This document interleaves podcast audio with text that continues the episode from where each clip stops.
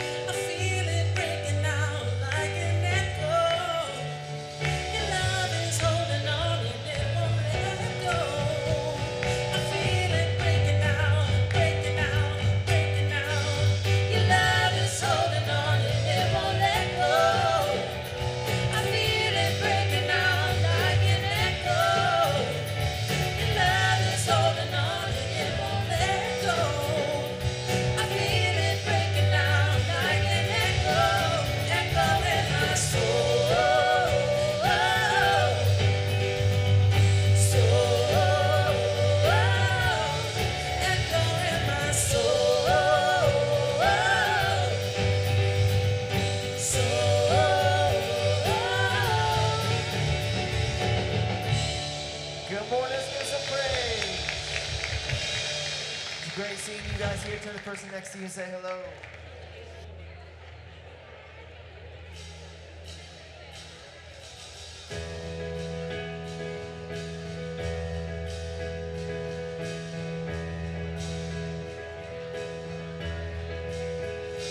In the presence of my enemies, when the storm is crashing down on me,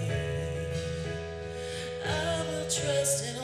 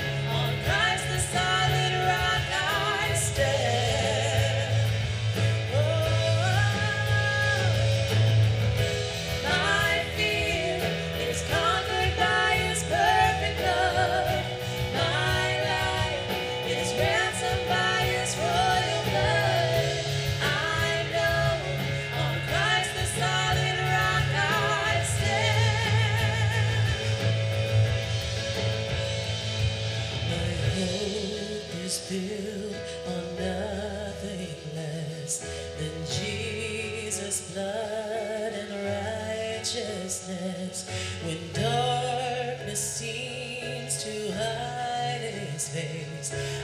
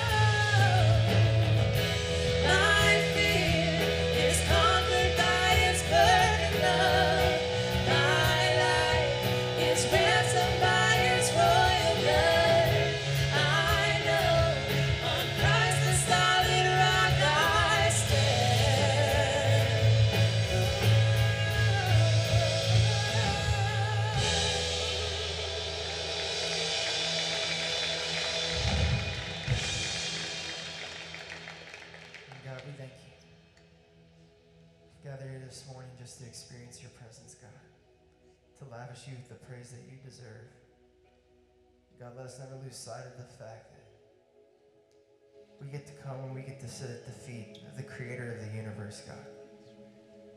God, in all your majesty and all your wonder yet. Every wall's been torn, every veil is removed, to where nothing separates us from you and your love, God.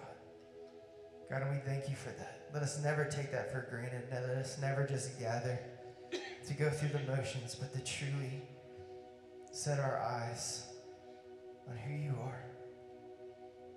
So, God, let our praise just be pleasing to you, God. Let your presence fill this room, fill this building. With here in the cafe, and the students and the children's ministry, God, let us experience you and encounter you. Be with Pastor Buddy as he delivers the message, God. We just want to receive it with open hearts. And as we continue this series of lean in, we just want to lean in to you, to press into your heart, God. God, change us, heal us, mold us, and shape us into who you're calling us to be, Father. We love you and we praise you. In Jesus' name, amen. You can be seated. Good morning, Salem Fields. How's everyone doing this morning? Good, good. If you guys have not already, this would be a great time to pull out your phones and check into Facebook.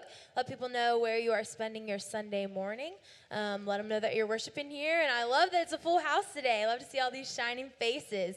Um, also, if you're a first time guest with us this morning, we're really glad that you're here. Um, we're excited that you've been able to come and worship with us. And so, on your way out the door, if you haven't already stopped by the table, there's a table out near the front, um, and we would love to give you guys a gift and say welcome.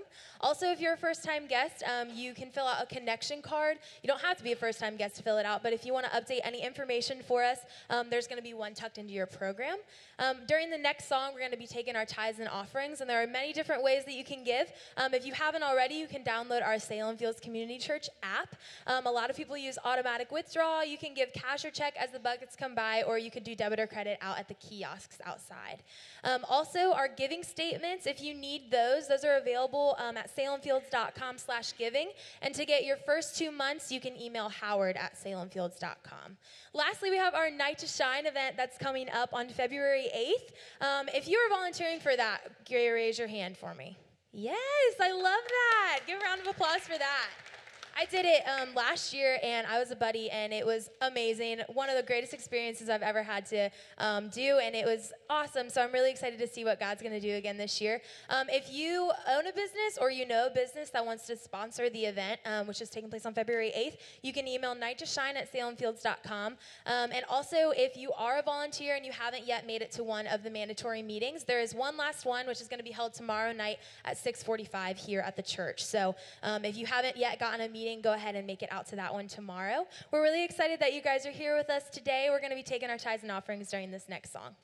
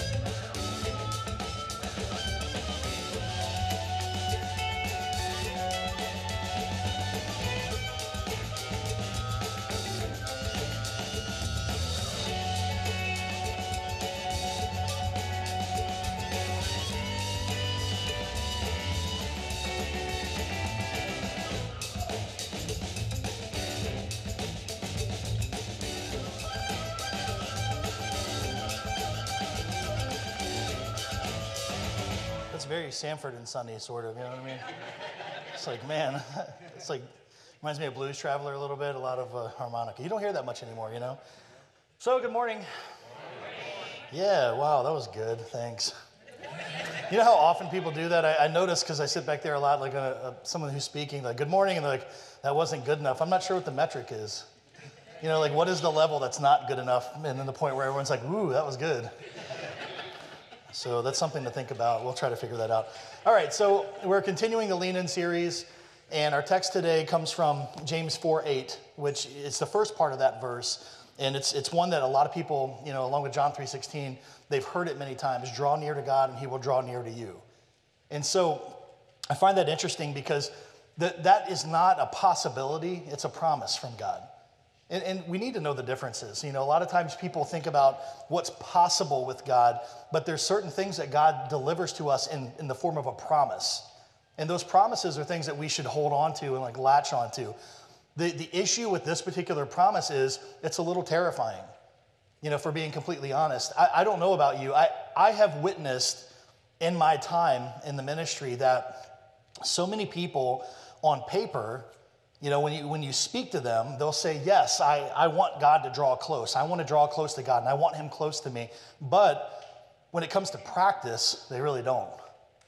And, and that's not necessarily unusual because there's something a little off putting about, about imagining that God, the creator of the universe, if He is holy, if He is perfect, if He is, you know, all of these things, for Him to draw close to us is somewhat terrifying because we know how we are.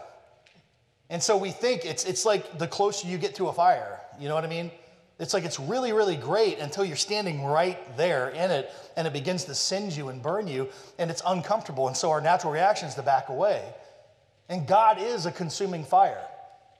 And so I, I guess the real issue here is before we even break into this, somewhat of what we have to answer for ourselves is do we really want to be close to God? And do we really want God to be close to us? And so you've got to do business with that first, honestly, before we do anything else. That's a decision that you have to make. Now, like I told you, I know I, there's some people, I've spoken enough times here, I know who's going to fall asleep before it's over. And so I thought about, like, maybe I should just give you the point of the message before so at least you have something to chew on. It's not fair for you that you get warm and toasty and sleepy in church. I mean, so I get it. So, I mean, the first thing is, is what I've said and hopefully, every time God gives me the opportunity to speak, I'll tell you this God is not satisfied with anything less than our total transformation. He's just not going to be satisfied with a partial transformation. So you have to know that. if you enter into the process, God will continuously transform each of us. That's not a bad thing. That's a good thing because He's the one that has the perfect template right? He's the one that knows exactly what we are supposed to be, what we could be if we weren't, you know, dragged down and chained up with sin. And so his job, his goal, his purpose is to fully transform us. That's, that's the first thing that you need to think about, you premature sleepers. The second thing that you need to think about is that faith is an action word. Faith is actionable. That, that, that means it's pretty common if you've been around the, the church circuit. You've heard that several times, I'm sure, in your, in your, your long walk. But what you need to understand about that is if faith is not demonstrating itself in your life, that means if you're not doing anything with it, if you're not doing something about the faith that you have, you need to really start to look deep inside and say, what faith do you have? Because this is a, a, thing that we can't contain within us. It's built that way. It's made that way. God made it. It's like I learned an important lesson. Um, I got a friend here who does uh, work. You know, he, he's construction and does anybody that's in construction, you know this. I've got this uh, expanding glue, and I didn't realize it expands. Right, so I'm like I'm pouring it into this thing I'm trying to fix, and the next thing I know, it's like it's just bubbled up. You know what I mean? I had this mass of glue, and I was like, that's a lot of overkill right there. you know what I mean? So I learned a little bit goes a long way when it comes to that. But the faith that God places within us is continuously expanding. It's not going to, to be contained in a small place, it overflows. That overflow turns into service, doing something. So I'll tell you this I mean, it's, it's that way if you can get mad at me, you can start emailing right now, buddy and gay at Salem Fields. if, you're not, if you're not doing something, if you're not serving, you're failing in your faith. That's just the way it is. So pardon me for saying that. We're going to continue, like I said, with, with what's going on, uh, the, the Lean In series. We started last week with the Sincere Heart. I'm getting older. Um, there was a time when I, I, like Roger Daltrey, I would say, I hope I die before I get old, you know? and then I'm getting that way, and I'm like, I'm still considering it, but it's not as appealing as it once was when I was 16, you know what I mean? And so my, my dad, he'll be here at 11, he's 78, and so he's like, I'm still happy. So, you know, I was like, gosh, I'm looking at that, like, am I going to be happy? I guess I'll give it a shot. You know, I'm just going to keep on going and see what happens. But there was a commercial back in the day, and it was the E.F. Hutton commercial. Does anybody remember that? There's some old people in here, and the young people, like, what's a commercial? So, um, E.F. E.F. Hutton, yeah, it's the thing that breaks up your anime. you know, it's like, it's, so that's, I'm sorry about that. It's terrible when it happens. Uh, capitalism. They, um, anyway, E.F. Hutton is this finan- uh, financial company, right? And so they basically, they, they help people with their money, manage their money and their wealth. So they have this whole series of commercials. They're in the busiest places possible. People are, you know, in a restaurant, they're talking. Um, they're in a train station. They're all over the place. And so they're talking. All these people are just jabbering, having these conversations. And these two people are sitting there and they mention E.F. Hutton. As soon as the, the word E.F. Hutton happens, everyone stops talking and they lean forward because they want to hear what does E.F. Hutton have to say. You know, it's like, man, I know if E.F. Hutton is speaking, I want to hear that because it can change my life. Do you get the obvious comparison? when God is speaking, it's wise to lean in because we want to hear what, we, what he has to say. And, and what's interesting about leaning forward, that, that posture traditionally shows respect. What's being said is so important that I don't want anything to get in the way. So I want to get as close to it as possible. So we lean in. It shows this, this posture of respect. Now, the difference in the E.F. Hutton commercials is the person who mentions the term E.F. Hutton and says what they say doesn't lean back. They don't, they don't lean in also. They just sit there and say whatever E.F. Hutton said. That's the difference in them and God. Because God is not satisfied to just keep talking, He leans in.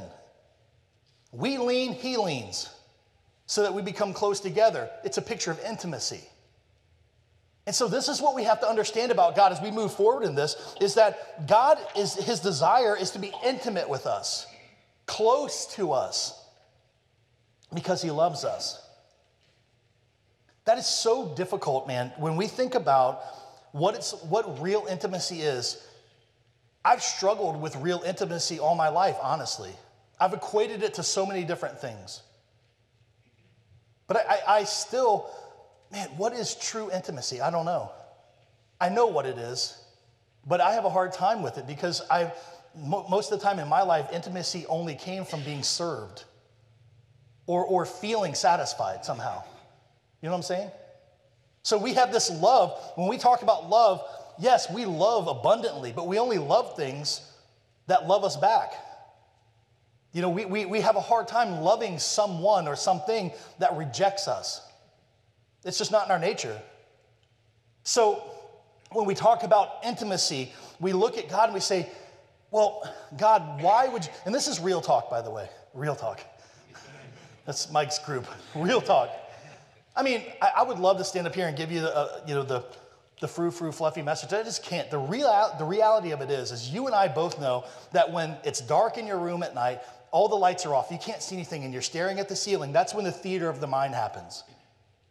When you're looking up at your ceiling and, and it's dark, uh, my mind projects all the secret things of my life up on that ceiling. That's when I'm the most honest with myself. And, and I see those things that, that honestly nobody knows except me and God. It's embarrassing sometimes, it's hurtful sometimes, it, it makes me sad, it bums me out because I say, man, how many mistakes have you made? How many opportunities have you missed? How many things have gone wrong in your life because of your poor choices? And it just replays over and over again sometimes. Well, if that's happening, then all of a sudden we say, well, God loves me, but we know ourselves so well. And we say, well, how could God love me? Why would God love me? And so this idea of intimacy becomes quite foreign to us. And so that's the premise that I think we need to establish right now. This is not easy. It is simple, but it's not easy. It's simple, but it's profound at the same time. We struggle with intimacy because we know ourselves so well. And it's hard for us to believe that God, who apparently knows us even better than we know ourselves, would love us. Does that make sense to you? Do you understand? I, I could be the only one that feels that way. That's okay. It's not the first time that's happened. So, Pastor Gay started this message last week, and, and we began with a sincere heart, right? The, the first step in this, this this leaning in with God, this, this intimacy with God, is a sincere heart. Here's the thing that, that she told us about the sincere heart, and this is the key to it is that if we want to have authentic relationships with people and with God, we have to have a clean heart because a sin ridden heart will always seek to serve itself. But a pure heart will seek to serve the other because it's the right thing to do. And so that's the breaking point. Now, here's the other thing. We've realized by now we cannot we, we can't make our hearts sincere. No, nothing that we can do, no amount of activity, no amount of whatever, hitting ourselves with ropes or crawling across broken glass or saying I'm sorry over and over again will cleanse your heart. Only God can cleanse your heart. God is the one who produces a sincere heart within us so that we can have an authentic relationship with Him. That's how much he desires to, to be in relationship with us. Now, the, the mechanism, what he did to make that happen, is extreme. He, to the point of dying on a cross, right? So he must really, really care about us having a sincere and pure heart. So as Gay walked through that message, I mean, you, it's, it's easy to listen to, but hard to imagine. What, is it, what would it feel like? What would my life be like if I had a sincere heart? A true, pure heart? Well, God's in the transformation business. God's in the business of transforming this heart that's broken and, and chained up and sin ridden into something that's pure and beautiful. So that's this is the process that we've entered into. We lean in, God leans back towards us. So, the second part as we move forward is because God's in the transformation business, his objective is to purify and cleanse those secret places within us that scare us to death, that make us so, uh, that's weird, that make us so, it's possible that I'm having a, like a psychiatric moment, you know, because that may not have actually been there, and I'm just like, swat. So, if anybody has any Ritalin, that would be helpful. just put it in a cup of coffee and give it to me. Can you combine Ritalin and coffee? I don't know what the. I don't know. that sounds like it's something to try. Because so I'm gonna, I'm probably give that a love. At any rate, God says that, that we, we, we struggle because in Ezekiel 36, he's talking to Ezekiel really for the people. And, and Ezekiel is, saying what God has to say. He's, he's, he's, he's basically transmitting God's message because the people had given up talking to God a long time ago. They had given up interfacing with God. Exactly the same challenge that you and I have today, they had with Moses when they approached the mountain and they said, You know what, Moses? We don't want to talk to God. We're not comfortable talking to God. You talk to God and tell us what he has to say. Which is all of a sudden the, the first church pastor. Because now most people expect us to interface with God and tell you what God is saying. When God is saying, do we really have to play telephone with each other? Because I'd rather just talk to you. That's, a, that's available. I appreciate, we, we appreciate all the trust that you put within us, but you know, honestly, you're getting a diluted message. Because you could get it directly from the source if you chose. So I would recommend that. I don't know if it puts me out of a job, but I would still recommend it. I can still do the Greek and Hebrew stuff for you. So let's just keep me on board, would you, just for a little bit longer? But in Ezekiel 36, God says, I, I, will transform this heart of stone, this, this rocky place within you that only seeks to serve itself, into a heart of flesh. That will happen so that we can now have a trusting and sincere relationship with God and with other people. That's God's desire. Right? That's what he's talking about. So the way I kind of define this is I see it as like it's, it's a dance of faith. But God's not satisfied just to purify you and I and turn us into a tchotchke. Does anybody know the etymology or the, the, the word history of tchotchke? Because I don't, honestly. I just I saw the word, it's ridiculously spelled, which I think I got it wrong. I missed a T up there, so that's my fault. But maybe TCH, TC, who does that? I mean, it's just dumb. But where'd that come from? Rini? It's Polish. Who didn't know that? Okay, there we go. So it's a Polish word. Does everybody know what a tchotchke is? Yeah, of course. It's all that annoying stuff that people bring and like put on a shelf and you walk in their house like, what is that? Knick knack, is that what you said? Okay. I guess that's a softer word than tchotchke. So, you know what's funny? I, I think back, did, did you all know anybody that ever collected spoons? I mean, who's the genius that came up with that? It's like, here, man, I'm gonna go steal a spoon. I'm gonna take a, at some point, like I, every time I go to the Outback, I take a spoon in remembrance, and they get so angry. You know, I'm like, well, I was raised this way.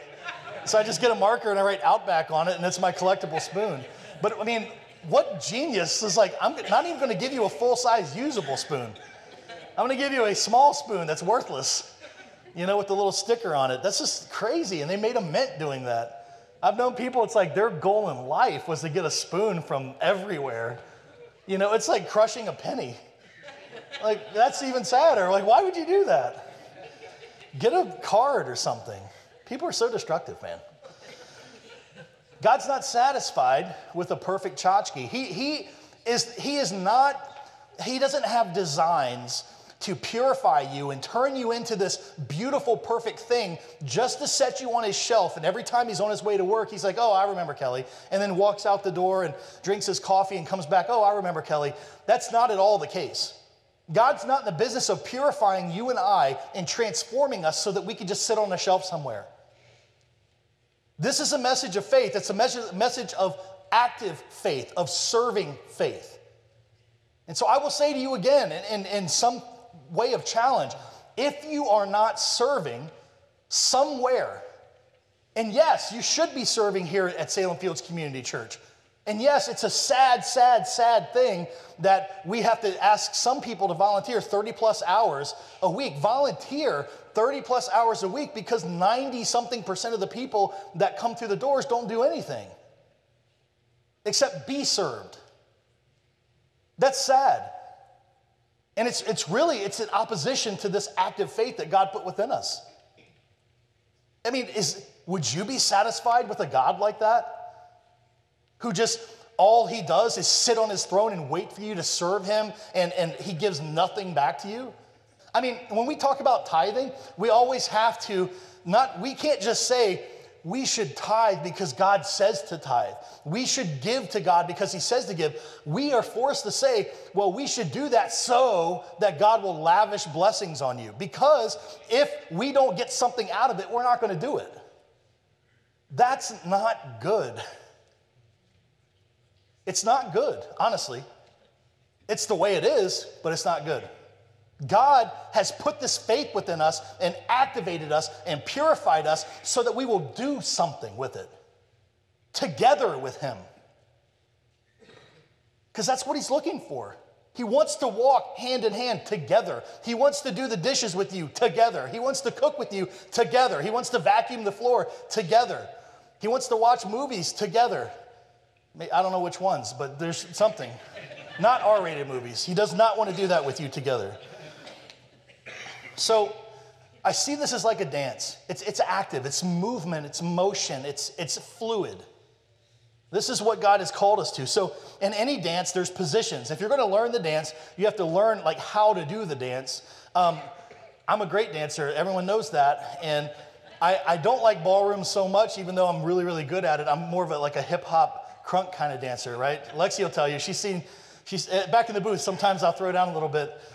I'm not going to do that here, but I'm so good at it. So, but I know that when I'm learning a new dance, I have to learn, you know, right? Lex, the new, I have to, there's positions that you got to learn. So we're going to learn this faith dance together today. First position, adjust your frame. If you're going to be one of those ballroom dancing people, um, yeah, I have watched Dancing with the Stars. It makes me sad to tell you that. But when there's nothing else on TV, then I will watch that just because I can't be alone with myself. I have to watch something else. And so they always they talk about you know what it is to, to dance and like the things they describe the dances. The first thing that they always mention is the frame. Right? So if you're going to like say waltz, I mean you have to, it's chest up, arms up, you know, everything's out, it's a it's a frame. You have to adjust yourself, you have to prepare yourself for the dance. The second half of the verse that we're working with today, draw near to God and he will draw near to you, is the hard part of the verse, which says, Cleanse you, your hands, you sinners, and purify your hearts, you double minded. That's a stinger. Because God's not just saying, Well, if you just step towards me, I'll step towards you. He's saying, Step towards me and do this. Because I don't want to be near you like that. I want you to be like this when you step towards me. That's scary. Because now there's something that has to be done. We want so badly to be the ATM God where we just put our card in, He spits out blessings, and we don't want to have to do anything because we're spiritually lazy people. It's part of our sin nature, by the way. But God says, no, purify your hearts, cleanse your hands. There's something wrong up here that needs to change. So we, we, we live in this service inundated culture. We live in a place where we expect people to serve us all the time. I mean, we go to restaurants and we give them a bad rating if they're not standing right at our elbow waiting to refill our water. Or, I mean, if anybody in here is a server or has been a server, you know how difficult it can be to please people. I mean, some people have such high expectations of, of service. You know, I've watched people get mad at Taco Bell and like they're just like, just irate. I'm like, you're at Taco Bell. Like, why? What, what are you expecting? I mean, man, you know what I'm saying?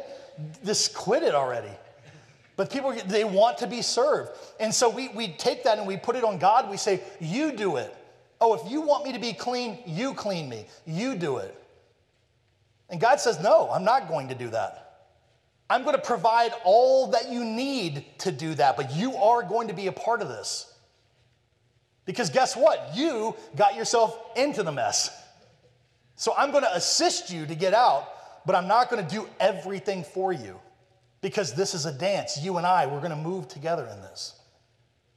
And so, God's expectations, when He says, purify your hearts and cleanse your hands, well, we all know there's certain things that you need to clean yourself, I think, unless you're a you know, eight year old boy, you don't need anything ever. And so, you know that one of the first things that we need if we're gonna wash our hands is we need soap, right?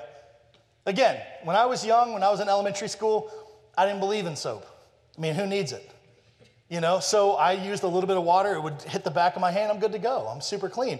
And then my mom, in the greatest affront to my bird, my you know, my manhood, I'm becoming a man, she stands behind me and washes my hands for me. That's the worst thing ever. You know, I'm like, because uh, you feel like you're this tall, and I'm like, I'm this tall. I can wash my own hands. And she's like, why don't you? I don't like soap. She's like, tough, tough luck. And so she gets the bar of soap and like my hand, I'm just like a, you know, rag doll. I'm like, oh my gosh, I feel like Kermit the Frog, you know what I mean, when he gets all excited. And she's like, just doing the whole soap thing. Ah, so irritating. I mean, you don't need soap, I guess. You could sandblast your hands, but there's, there's some long lasting problems with that. I mean, you're, you're to pull back like just the stumps, you know what I'm saying? So if you want to cleanse yourself and be able to use your hands, I suggest using soap. So, what is God's soap? God's soap is redemption and forgiveness. God uses the redemptive work of the cross, the, the, the ability to come to God and find forgiveness as his soap. That's what cleanses us. The blood of Jesus Christ on the, on the cross cleanses us. So God realizes that water alone is not going to do it. We need something that's going to get into all the cracks and crevices under the nails, that's going to uh, fight the bacteria and all the things that are on our hands and in our hearts and he gives us the cross, the blood of Jesus dripping down the cross. That is the soap that God gives us. It's not cheap. You know, it's like hand pressed goat milk soap. That's expensive soap sometimes. Like eight bucks a bar, man, it lasts a week and it's no good. But this lasts forever.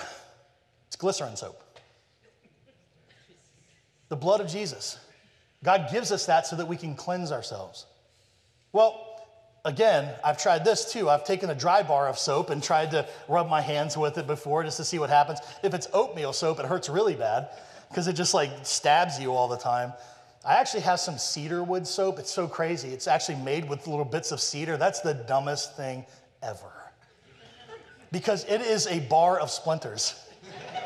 But it's supposed to, I don't know why, but I do have it. I mean, literally cedar pieces of wood in the soap. This is so stupid. But I have it, in case you're wondering. You try, yeah, it works great. I pick out all for, yeah, it's terrible. It's like a cactus. You can use the soap if you want to. You can try rubbing the dry bar on your hands, but you're not going to get very far. We know we need water, right? So, what is, what is this water that God provides us? It's the mystery of the Holy Spirit. Here's what's amazing about this forgiveness that God gives us the cross alone, the blood alone of Christ does cleanse us, but it's very focused.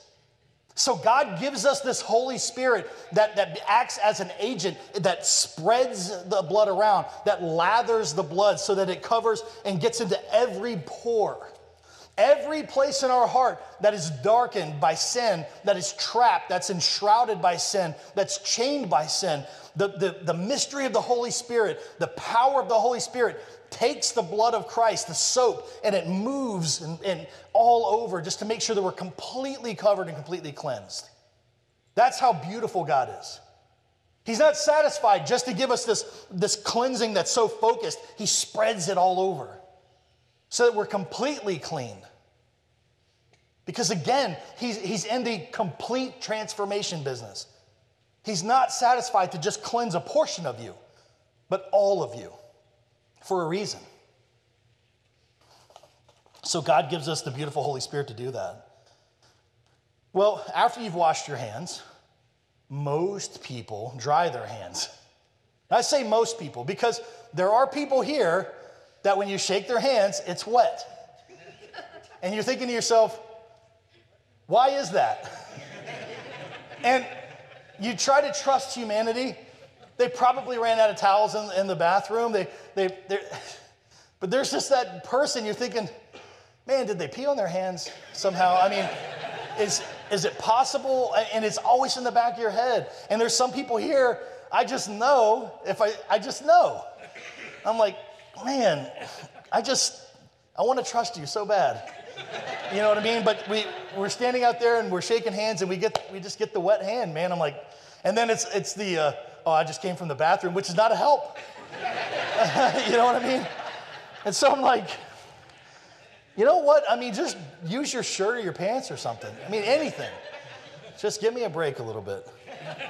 So, God, out of love for you, doesn't want you to go out in public with wet hands. So he dries your hands for you. He gives us a towel. What's God's towel for drying? It's the, the empty shroud of resurrection.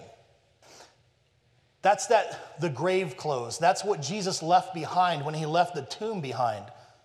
When, when they went looking for Jesus in the tomb, all they found were empty clothes. And those clothes represent the freedom from death of resurrection. That's the beauty of it. Look, if we're being real, the cross is amazing. The cross provides the mechanism for forgiveness and redemption. The, the blood on the cross is what we needed to be free from this penalty of sin. But without the resurrection, it's just a rotten, ugly, rough piece of wood. It's a dry bar of soap that just, it's rough and it tears our hands up. We can't handle it. So thankfully, God provides us the Holy Spirit, but then He gives us the resurrection so that we, we step out of death into life. That's the key here. This faith that we're talking about is a faith of hope. It's a faith that is shareable because we're alive to tell the story. Because of those empty grave clothes, we can, we can look at all the troubles in life and say, What's so bad? And, and I said this last night, and it sounds quite cavalier sometimes or, or like really boastful, but I just, man, I just, just think about this for a moment. I'm not going to minimize what you're going through in life. I know there's stories in the crowd right now that are just horrible. Terrible things are happening. I get that. But could, I just offer a little bit of perspective? The cross of Christ and the resurrection of Christ provides eternity eternity with God, free of sickness, free of pain, free of abuse, free of hurt, free of addiction, free of those things. That is provided by God for us for eternity. Now, the longest point of our lives is, I mean, God forbid we live to be 120 years old. I can't imagine. I, am just, I'm not into that. You know, I just, I'm not. I'm telling you right now. So if you, Anybody in here, if you come see me and I'm 119, I'm gonna, I'm gonna have a sad look on my face. Probably. If I even have a face. I don't even know what I have left at that point. I don't even know. But even at the longest point of our lives, and no matter how difficult and how rotten that 120 years has been, compared to eternity, it's a drop in the bucket. And so I have to ask you, believers in Christ, disciples of Christ, followers of Christ, how is it that we are able to walk around this earth downcast and downtrodden and defeated all the time if God has secured our eternity? I mean, I know times can be tough. I get it, but compared to eternity, how bad? Remind me of that. I mean, I, I, I just, how bad? We've got believers in other countries that are suffering persecution to levels that we, we can't even imagine. But they still smile because they know that compared to eternity, it's nothing. And this is the hope of the resurrection of Christ when he dries our hands off. It's amazing, truly. Here's something that we, if, if we're going to dance with God, we have to accept his invitation. God's a gentleman. God's not going to force you to do anything. There have been times in my life that I have, have looked up at God and said, Why do you let me do stupid things? Why do you let me do that? Why do you allow me to make these mistakes, God? If you really love me, you wouldn't let me do that. And God says, Oh, no, no. No. It's because I love you that I let you make those choices. Because I want you to choose me. I, yes, could I force you to love me? Yes, but is that real love? I mean, is love at a gunpoint true love? What do they call it? Stockholm syndrome, right? You get someone's kidnapped and they're with them so long, they, they begin out of a safety mechanism to say, Man, I think I love this person because it's survival. Is that the kind of love that God has for us? Survival love? Fake love? No. God says, I give you all the freedom to choose me or not choose me, to love me or break my heart. It's up to you. So God stands with his hand extended, saying, May I have this dance? And he waits on us to say yes or no. Now, here's the cool part about God is that um, it, it just it reminds me that he, he says, I, don't want to just dance with you the way you are. I want you to look your best, which in my case is very difficult. But God's quite patient. But it reminds me of, of some dances that I, I, I took my daughter to when she was young. So we have those daddy daughter dances and the different little balls and stuff. There's nothing better to me. It was so exciting that she wanted to look her very best. And so she, being young, I would arrange with, with some friends that to get dropped off at their house and they would do her nails, do her hair. She would get a new dress. Um, she would, you know, just get herself completely ready for the dance. And I would go and pick her up, and there she would stand at the door, just looking amazing. Just a beautiful little girl, right? Ready to dance. And I picture that and I say, that's exactly what God has for us. That's what He wants to do for us. So I'll read this story to you out of Ezekiel 16. God is speaking about how He sees us. And so I think we need to hear that so that we understand just how much God truly loves us. So in Ezekiel 16, starting in verse 8, God says, I passed by you again and I saw that you were old enough to love and to be loved. So I offered myself to you in marriage. I wrapped my garment over you to cover your nakedness. Then I gave you my divine promise to always be your beloved, and I entered the sacred covenant of marriage with you. I wed you and you became mine. I bathed you with pure water and washed away the old blood from your skin, and then I anointed you with fragrant oils. I dressed you in an embroidered gown and put the finest leather sandals on your feet. I gave you the most luxurious linens and exquisite garments. I decorated you with the most expensive jewelry, bracelets for your wrists, a necklace for your neck, a nose ring, costly earrings, and a stunning crown for your head. I adorned you with everything a woman could wish for gold and silver, the finest clothes of linen, silk and embroidery. You dined on elegant meals made with fine flour, honey, and olive oil. You became a beautiful woman and carried yourself as a queen. You became famous among the nations for your extraordinary beauty, beauty that flourished only because I lavished my splendor on you. Now, guys, I realize that this is a picture that's really hard for us to swallow, but if you could just put your manhood aside for a moment and recognize that in the face of God, you're still loved. So you can up convert that to any whatever man ish thing that you want to do, but the reality of it is, God loves you so much that in our nakedness, covered in blood, beaten and broken on the street, God saw us, fell immediately in love with us, wrapped his cloak around us as a sign of protection, married us, clothed us, cleaned us, gave us jewelry, gave us the finest food, so that the rest of the world would look and say, That is the most beautiful I've ever seen. Because he lavished his love on us. This is how God sees you and I. So when we enter into this faith dance, God says, I'm not satisfied to just pull you up by your hand and, and dance with you in your brokenness and your, your filth. I'll clean you, clothe you, make you beautiful. So beautiful, in fact, that the rest of the world will rave about your beauty. You'll be mine and I'll be yours. So, when you go to work and when you go wherever, are people raving about our beauty of faith? Because if they aren't, maybe there's something wrong, huh? I mean, do they see a scared, anxiety ridden individual who's terrified about everything that's going to happen, who's sad, who's broken? It, it's one of those things that kills me every time I hear believers say, ah, I'm just so broken. Why? Why are we so broken? Why are we always so, why do we stop at brokenness? Why do we, we wear that like a banner? Oh, I'm so broken. Why? God says, I'm healing you. God says, I'm reconciling you. God says, I'm, I'm fixing you. I'm clothing you. What does that say about God when his, his beloved walk around broken all the time? Of what use is something that's broken? Do you think that God loves you so much that he leaves you broken? Or is it possible that God's in the business of healing us so that we can do something with that? That's what I think. But you know what? We don't trust God. That's, that's the position too. We, we have to adjust our frame and get ready for the dance. But the second thing is we've got to trust our partner. God's trustworthy.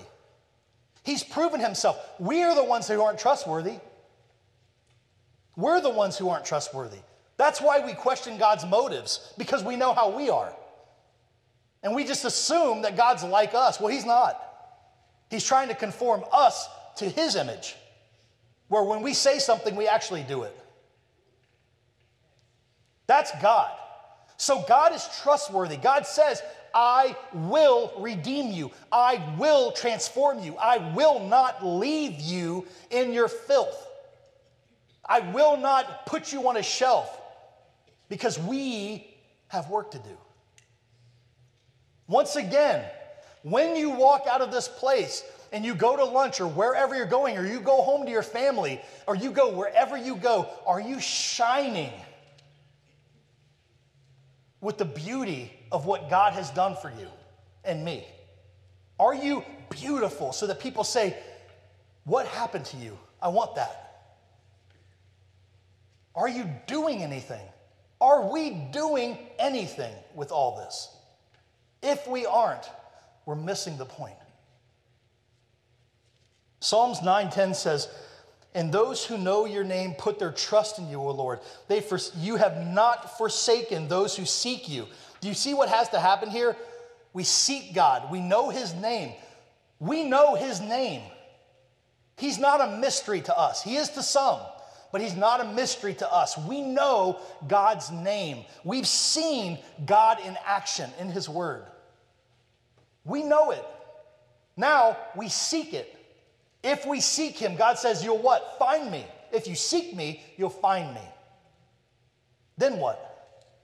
Then the party begins. Because God says, Man, I love you so much, I'm not going to leave you the way you were. Quickly, there's I, I watch the show Fear Factor. You ever watch that sometimes? It's, it's another guilty pleasure. It's stupid, but I would do any of that stuff. I could care less. I mean, $50,000 is not a ton of money, but it's more than I got right now. So if I have to like eat rotten milk, so be it. I've done that just by mistake. So I mean, I'm like, man, for 50 grand, I'm in. You know what I mean? That's why my mom taught me to shake the milk. That way, you know, if it's clumpy, it's not good. So I forget that sometimes. But I remember this one particular show.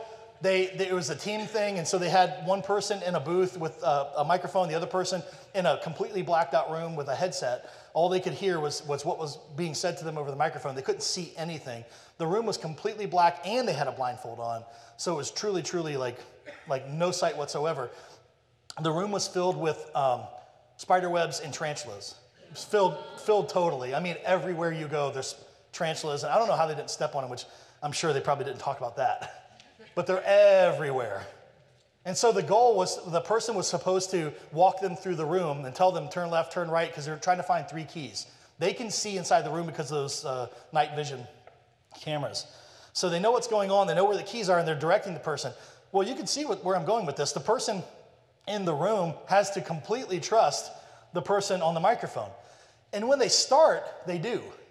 But the way they set it up is you have to walk through one spider web at least with tarantulas on it before you can even enter into the room. So everybody has to walk through one and get covered with spiders and spider webs. That breaks trust quickly.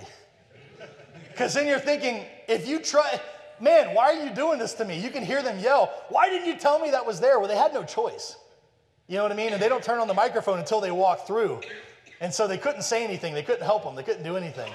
And so trust is now broken as far as the person in the room is concerned.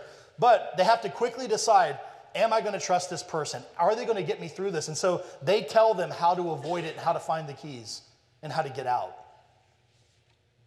That's, that's kind of where we are with God a lot of times. We look around our life and we say, man, my trust has been broken so many times. We, we come out of the womb trusting, but we quickly figure out that people are untrustworthy. And when that happens, we become relatively bitter.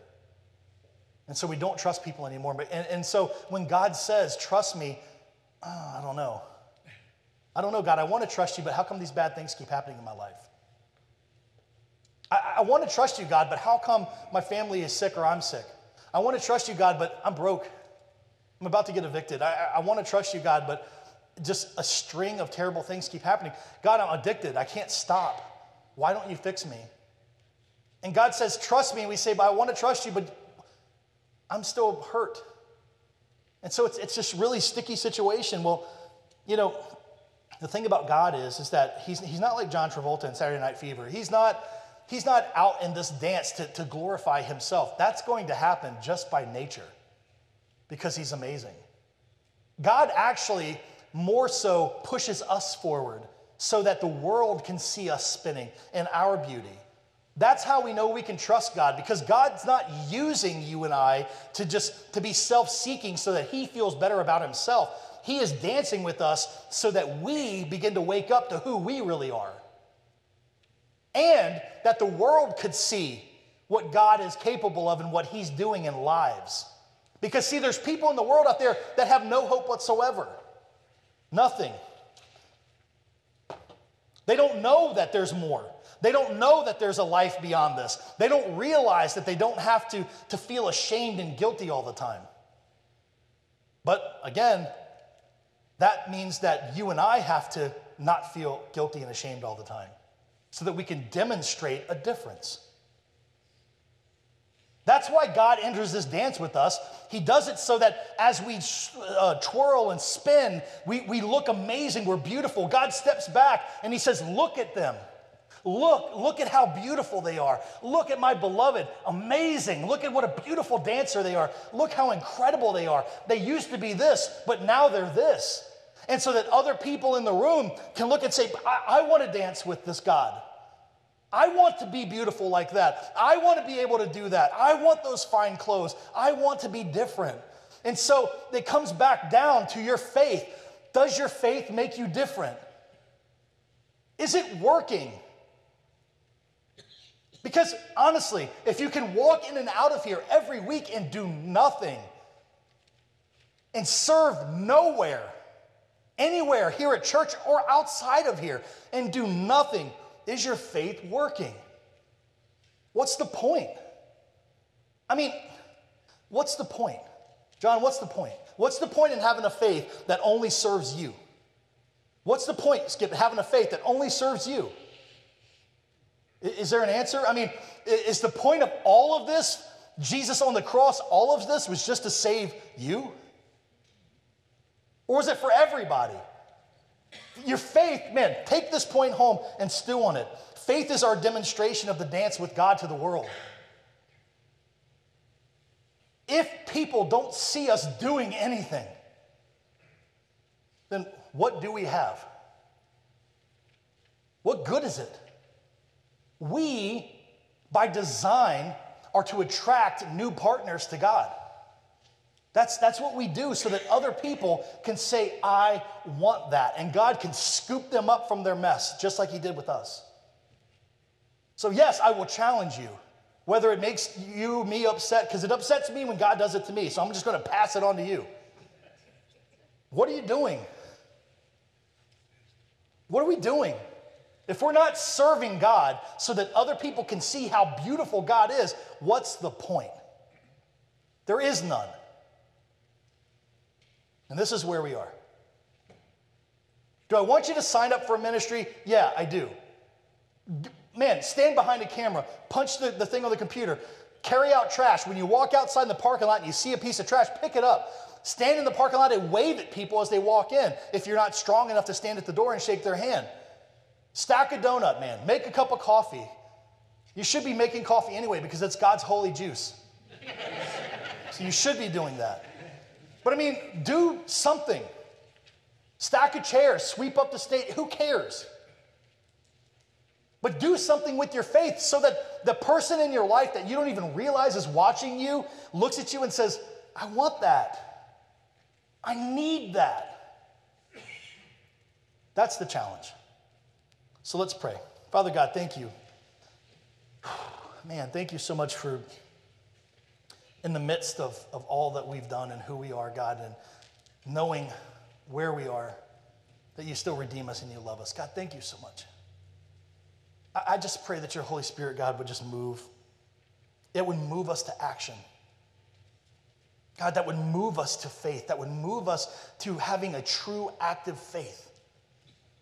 So that people in our lives, God, that are so lost and so broken, just like we have been, God would look at what you've done for us and crave that in their lives. Father God, don't let anybody leave this place with at least having to do business with you, at least having to look you in the face, God, and say, No, I don't want to do that. Don't, don't let anybody leave without that conversation, God, please.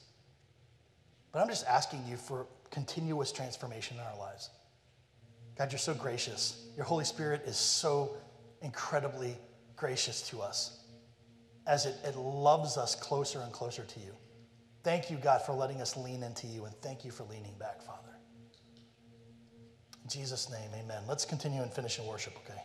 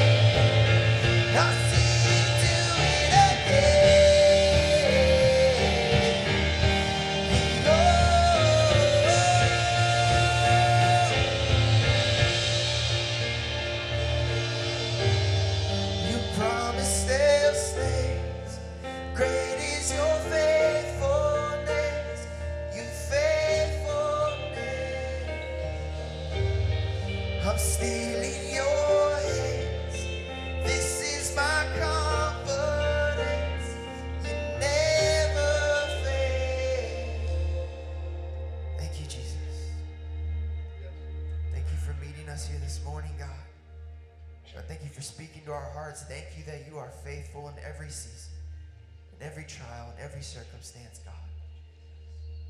God, I just pray, Lord, that as we step out in faith, you will meet us with each and every step, God. You'll call us to deeper waters. God, you'll call us to trust in you more, Father. God, we just thank you that you have spoken to our hearts here, God. Let us just go in faith, responding to you, not letting this just be another service, God, but letting this be a day where we drew closer to you, where we leaned in further to your heart, God. God, we love you and we praise you. In Jesus' name, amen. Thank you guys so much for being here. Have a great weekend. Enjoy your day. God bless you all. See you back here next weekend.